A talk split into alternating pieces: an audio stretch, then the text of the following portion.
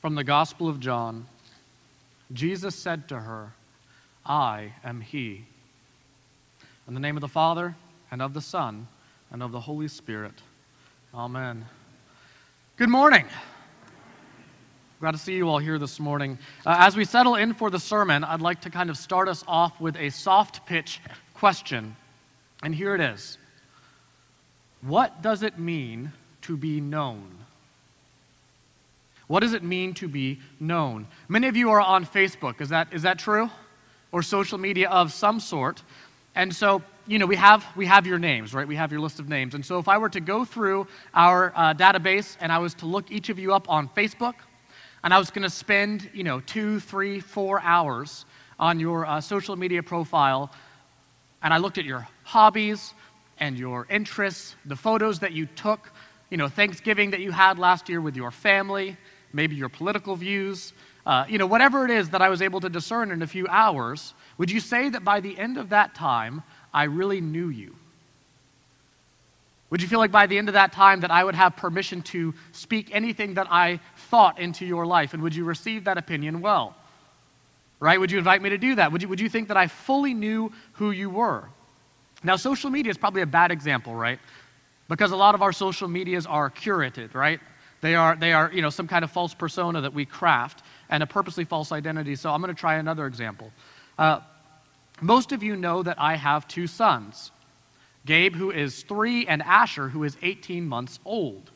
And they make guest appearances in most of my sermons for two reasons. One, we spend an inordinate amount of time together. And two, I don't have to ask their permission to tell stories yet. So I can say whatever I want to and they won't object.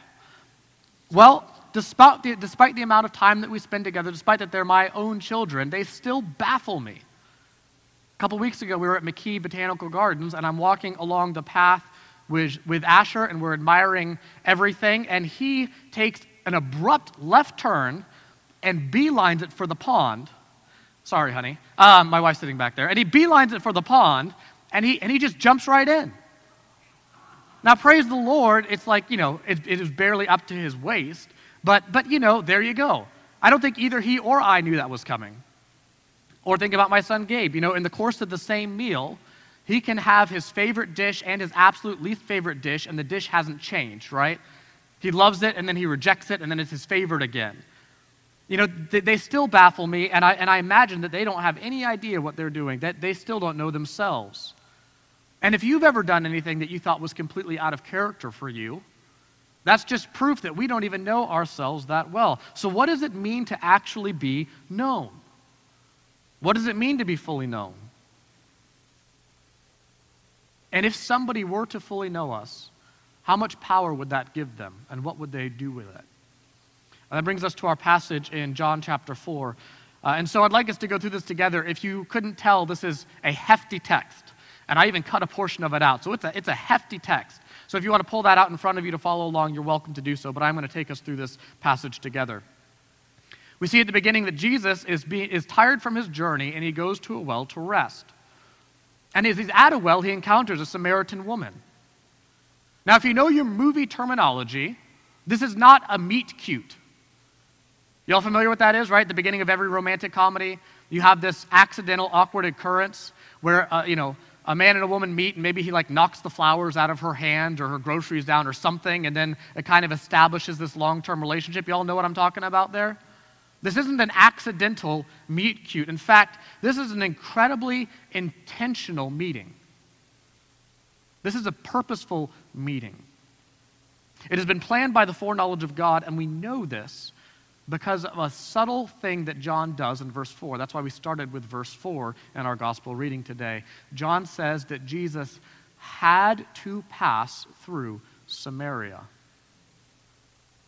Well, if you know your history, Jesus didn't have to pass through Samaria. Most people didn't pass through Samaria. If you were a Jew and you were leaving Jerusalem or Judea to head up to Galilee, Samaria was the region right in between, right? Galilee would be north and Jerusalem is south, and Samaria was the region right in between. And you know the story of the Good Samaritan. Did the Jews and Samaritans have a good relationship? They enjoy being around each other? Absolutely not. Absolutely not. And so what Jews would do is they would head east and they would go around Samaria to enter into uh, the northern region in that manner, right? They would rather spend time with Gentiles than to spend time with Samaritans. That was the common route. You'd go east and then you would come back to get into the northern region. And so Jesus didn't have to go through Samaria, and, and most Jews wouldn't have. So when John is saying that he had to pass through Samaria, what he is hinting to you and to I is that Jesus had an appointment with this woman, a divine appointment to go to this well. And what's incredible about this, if we think about God's plan and the fact that all of these things work together in His hands, I think it speaks a lot to what we are facing right now, which we'll speak more about at the announcements. So Jesus is going full on to this well with the divine appointment of God, and he encounters a Samaritan woman. Now, you'll notice that the text says the sixth hour, right? The Jews started counting, the, counting up from 6 a.m., so this was noon. Now, if you've ever been out in Florida, out of your vehicle for an extended period of time at noon, you would know that it is hot, right? Summer's coming. It already feels like it's here, doesn't it? It is hot. Now imagine that you were at the middle, in the Middle East and it is an arid and dry and desert climate. Is that a good time to do your chores? Is that a good time to walk outside however far you had to go to get to the well? No, of course not. What this is telling us is that this woman was going in order to avoid people. Because you know, back in that culture, in fact, even today in cultures where you still have to travel to wells to get water, it was a communal event. You would get all of the women of the village would gather together. They would spend time with their friends right? This would be kind of like the equivalent today of um, uh, moms calling each other up to make a Target run together so they can grab their Starbucks and get their shopping done in community, right? That's kind of what going to the well was. And so you would go with your friends and you would gather and go to the well either at dawn or at dusk to avoid the heat and to spend time together. But she is choosing to go at noon. She's going in the heat of the day. And we soon find out why, right? If you look at your text. She is approaching the well, and Jesus asks her for water, and she is shocked. She cannot believe it. There, there is nothing in their culture that would, that would make it okay for them to communicate with each other. Back in that culture, men didn't even talk to their wives in public. Back in that culture, uh, Jews did not talk to Samaritans. And in that culture, the same as today, if you were a social outcast, if you were a social pariah, somebody who was, was important as a rabbi, as a teacher, would, wouldn't even dream of speaking to you. So there's three strikes against this interaction, and so she's baffled by this. And so she, she asks him, right, if you look in your text, how is it that you, a Jew, ask a drink of me, a woman of Samaria? And what she's saying, to put it in modern parlance, is uh, uh, not to be rude, but I'm not sure you understand the basic social conventions of what we're supposed to be doing here. Right? She's like, I don't want to be rude about this, but like, let me just try to put you off. And this is the first of the walls that she tries to kind of build up between her and Jesus, right? You know those kind of polite ways of trying to extricate yourself or to prevent a conversation from happening? That's what she's doing. But Jesus isn't put off, is he? He decides to engage her further. And this might be the most profound line in the text. He says, If you knew the gift of God, Right? He says, if you knew the gift of God, you would have asked me for living water. And she's confused. She has no idea what he's talking about yet, right? I mean, living water, that's not a term that you and I regularly use, but back in that day, living water just meant a stream or a river or an ocean or a spring, any water that was moving. That's what living water was. And so he says, You would ask me for access to fresh water. And she's completely confused by this. And so she looks around and she must be wondering, what are you talking about, living water? Where are you going to draw this? You know, do you have a spring in your back pocket? What are you, what are you saying here to me? She's confused. But you know, Jesus, being the master of double entendre, he has something else in mind, doesn't he? You and I, as Christians, know exactly where he's going with this. He says, You would have asked me for living water. Do you know the difference between a well and a spring? A well can dry up. A well can be filled in by your enemies so that it doesn't produce water. A well can fall apart due to neglect. A well can be intentionally covered over and built upon. But springs, living water, that's not so easily stopped. Neglect doesn't stop living water. Enemies assaulting you and in- intentionally trying to cover it over doesn't stop living water. And what Jesus is offering her, as he offers you and I, is a chance to quench our thirst with a source that does not run dry. One of the drawbacks of being on social media, and there are many, would you all agree? Uh, one of the drawbacks of being on social media is that, like it or not, I am always caught up on the latest slang. And, and, I, and I can't help it, and you probably can't either. And, and one of the current slang insults is to call someone thirsty. Now, ironically, for our text today, to be thirsty, and by the way, if you know where I'm going with this, if you know what this term means, you're, you're either cringing or blushing right now, because it's an awkward thing to talk about. But to be thirsty on social media is to crave attention by either posting a ton of pictures of yourself to get recognition, to get love, to try to get something. For, yeah, I know. All the young ones in here are just like, please don't go here. Please don't go here. I'm going here. Um, to be thirsty is to crave attention so much that you're trying to post a lot of things to draw attention to yourself, or that you're trying to uh, engage in a romantic encounter. And so you go on somebody else's profile or whatever, their pictures, and you start liking them or making comments about how good they look. That's being, thir- that's being thirsty. Y'all follow me on that? What's incredible about this is 2,000 years later, being thirsty means the exact same thing. Because this woman is thirsty, isn't she? We find that out next in the text because she asked Jesus for this living water. And what Jesus says is, sure, let's go get baptized and, you know, you can follow me and we'll move on and you'll experience eternal life and, you know, everything will be good, right? That's what Jesus says in the text, right? Amen. No, that's not what he does. You would think that's what he would do, right? An altar call, come up to the front, let's go ahead and sprinkle you and move on. No, that's not what he does. And, and was perhaps one of the most rude, seem, seemingly rude interjections in a conversation when she asks for this living water, what does Jesus say? He says, Go get your husband.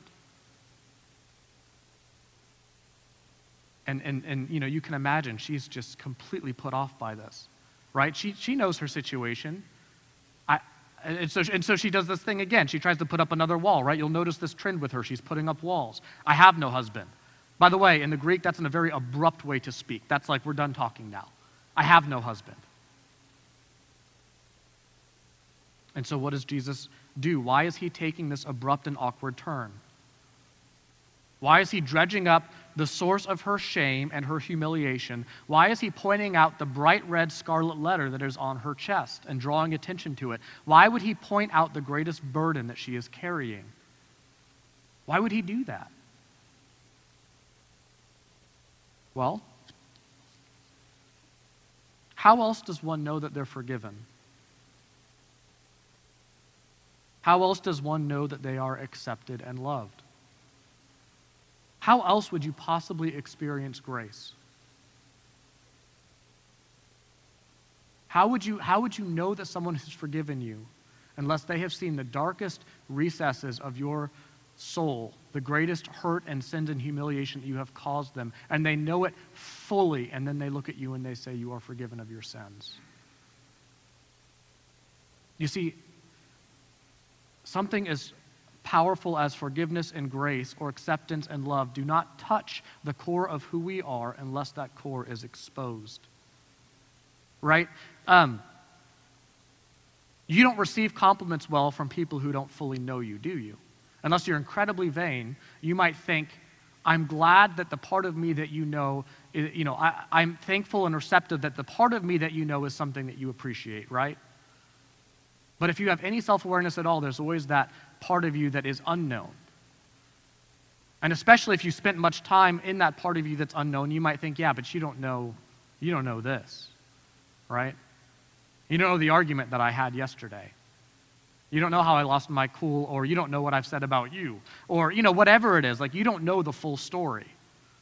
And so we're not always great at accepting forgiveness and love or even accolades because of that part of us. So, why would, why would Jesus fully expose this part of her? Because you know that this sin is so defining for her that she, she is a complete social outcast, right? This is the defining sin of her life. And I want you to consider what it must feel like for this woman at this moment to have that sin or those sins that you have carried for so long be exposed to the light. And I want you to think about what that is. It's not going to take you long. You know what it is. The thing that if you were to stand up and publicly proclaim would be putting you in a great position of vulnerability. And so, this woman whose, who, whose sin is uncovered, she is, you can imagine the point that she's in, right? You ever been in a moment where you have been caught in a sin or your sin's been exposed and you're in front of somebody and it's that, that short moment before you know what they're going to do with it?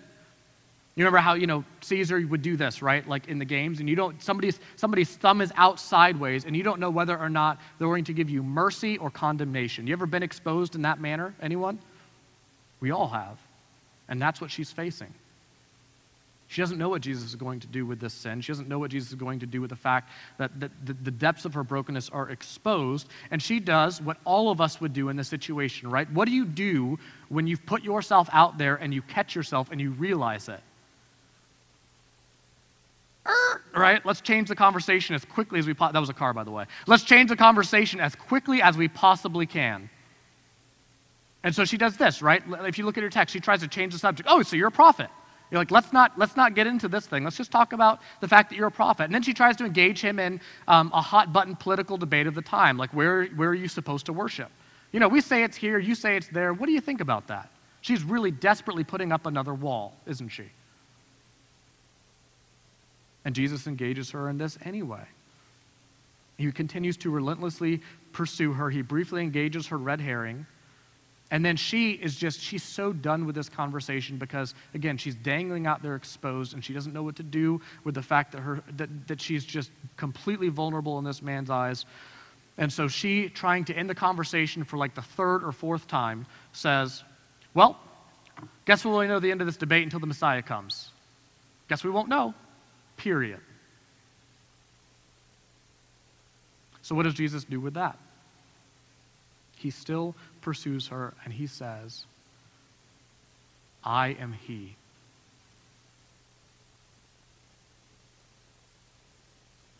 And that's when it clicks for her. Father Chris spoke last week about the process of being born again, about how when you experience new life, everything kind of comes together and it clicks. You ever see those movies? Um, anybody here ever seen The Sting with uh, Paul Newman? Anybody ever here ever seen the Oceans movies, like uh, Oceans 11 or, or any of those movies?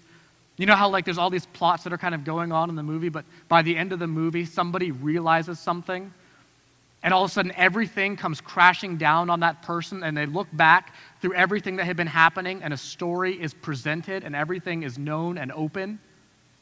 You all know exactly that moment I'm talking about, the end of the movie, where everything comes together? That's what this woman is experiencing. It clicks for her. The person who sought her out, who continued to engage her in conversation in a polite and respectful manner, who loved her enough to continue pursuing her. That is the person who exposed her sin and yet continued to sit with her anyway the Messiah. He is the one who offered her the fullness of forgiveness. You know, in the awkwardness of that moment, Jesus did not choose condemnation. He chose to expose the sin so that she could experience the fullness of forgiveness. You know,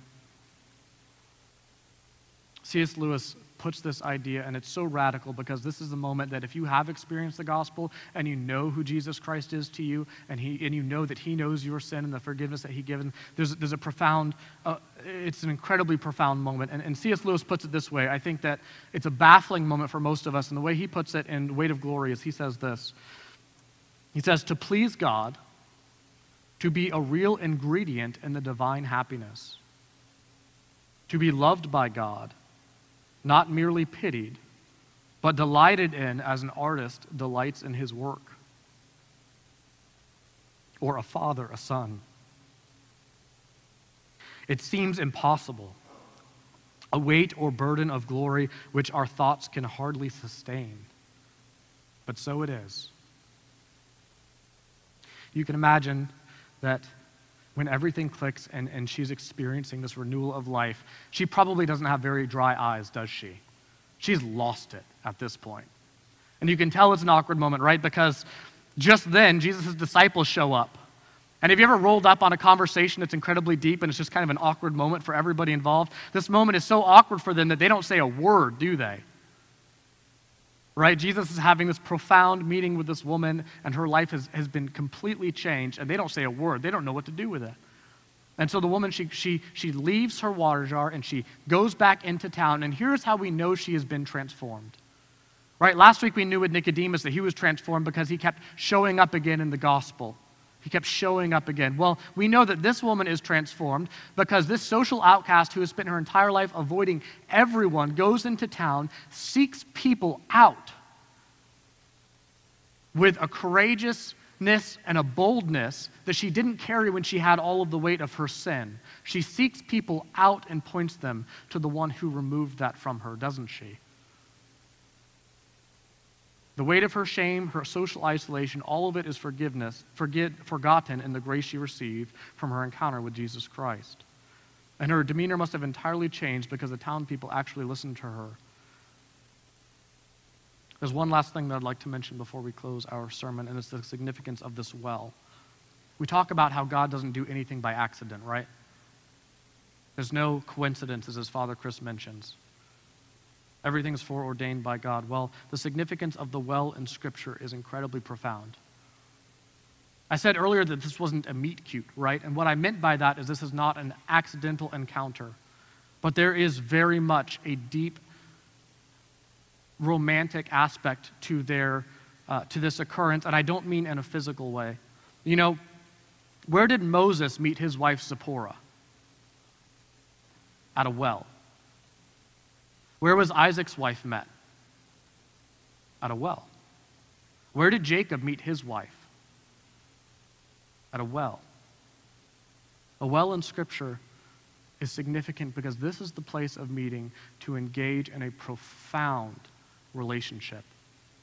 You know, it's no accident that we as the church are called the bride of Christ. This is the manner that God wishes to pursue each and every single one of us. And so I would encourage you in closing this Lent, if you have been doing a deep dive into the state of your relationship with God or the state of your character flaws or your sins, if you've been using this as a moment, as a time of introspection and self reflection, I would encourage you this week to bring that openly before the Lord. You know, one of the great practices of our tradition that we don't take much advantage of is uh, private confession. And I have to tell you, there's something really profound about laying your sins out there and experiencing the grace and forgiveness of God through a priest and knowing that you're forgiven by him. You know, what is not revealed to the light, what is not exposed, is hard to heal, isn't it? Let us pray. Heavenly Father, we thank you that you pursue us relentlessly. That even as we try to put up our own walls or we try to um, avoid you in our sin or we are embarrassed or ashamed of the things that we have done, that you still come after us. I thank you that as we have encountered you, you place in our hearts a spring of living water. That no matter how much we try to cover it up or leave it to neglect, God, you are still there and you still seek us out. So, God, I pray that we would come before you this week knowing your forgiveness, knowing that you are the one who is relentlessly after us, that we would reveal ourselves and our hearts to you once again because, God, you already know, and that we would accept your grace and mercy. In your Son, Jesus Christ's name we pray. Amen. Thank you for tuning in to our Trinity Episcopal Church podcast. To find out more about the work God is doing through Trinity, visit us online at trinityvero.org and follow us on Facebook.